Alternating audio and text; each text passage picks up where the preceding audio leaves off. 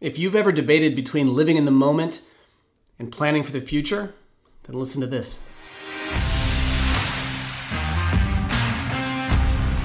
Yesterday, I introduced the mindset of viewing discipline as an investment rather than as an on off switch. And today, I want to go a little deeper into that, shed a little insight, and talk about how investments work in other environments and how we should view investment in discipline in the exact same way. First, what is an investment? An investment is a value play that aims for a bigger return later from a smaller contribution now. What an investment does is it prioritizes ultimate gains over immediate interest. It values what it gets later over what it could get now. When done right, smart investing, it creates massive value and it grows it small at first and then exponentially over time. This is where compounding interest comes into play. What poor investing is, is really two things. Poor investing is either missing out on value that could have been captured. It doesn't lose anything, but it misses a lot of the upside, which isn't that bad, but it is missed opportunity from a life perspective.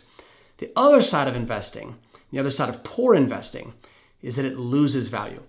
Is that by putting ourselves and our time and effort and energy or our money into things that make our money go away and disappear, or make us worse if we're talking about discipline, now we've lost value.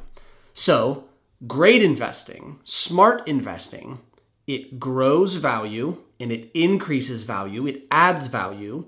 Done enough and over a long enough period of time, it turns into exponential growth. Whereas poor investing, unsound investing, it loses value or it simply misses out on upside value. Investing your discipline, it's the same as investing your money. Prioritize value gains and ultimate priorities over your immediate interests. Everything's training for something.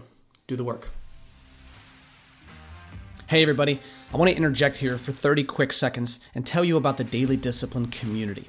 This podcast is a great resource and will always be free, as will my email and all the videos on YouTube. But if you want to take it to the next level, if you want to invest in yourself and get serious about how you apply what you are hearing here, then the Daily Discipline community is the place to do that. Go check it out at dailydiscipline.com/community.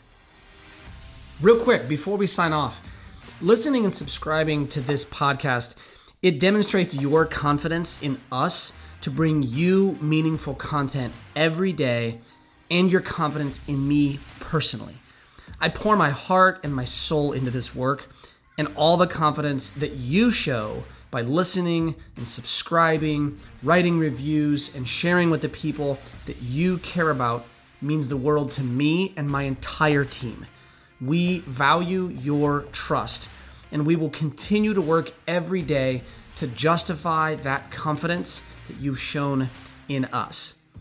As always, if you want more options for daily discipline, you can always listen right here on the podcast. Every episode is also available on video on my YouTube channel. You can just search Brian Kight on YouTube, or if you want to go directly to the address, it's youtube.com slash tbriankight. And of course, where it all started a few years ago, you can subscribe to my Daily Discipline email newsletter, totally free, just like this podcast you can subscribe to that daily email newsletter at dailydiscipline.com. If you want to support this podcast, the absolute two best ways are number one, write a review on iTunes. I can't tell you how important that is and how much it excites us every time we see a new one. And number two is share your favorite episodes with your teammates, your friends, and the people you think would get value from it. And the third and, and maybe the most fun way to support this podcast is to post your favorite messages on Twitter. Tag me at tbriankight and use the hashtag daily discipline. We appreciate you allowing us to support you. And thank you for supporting us.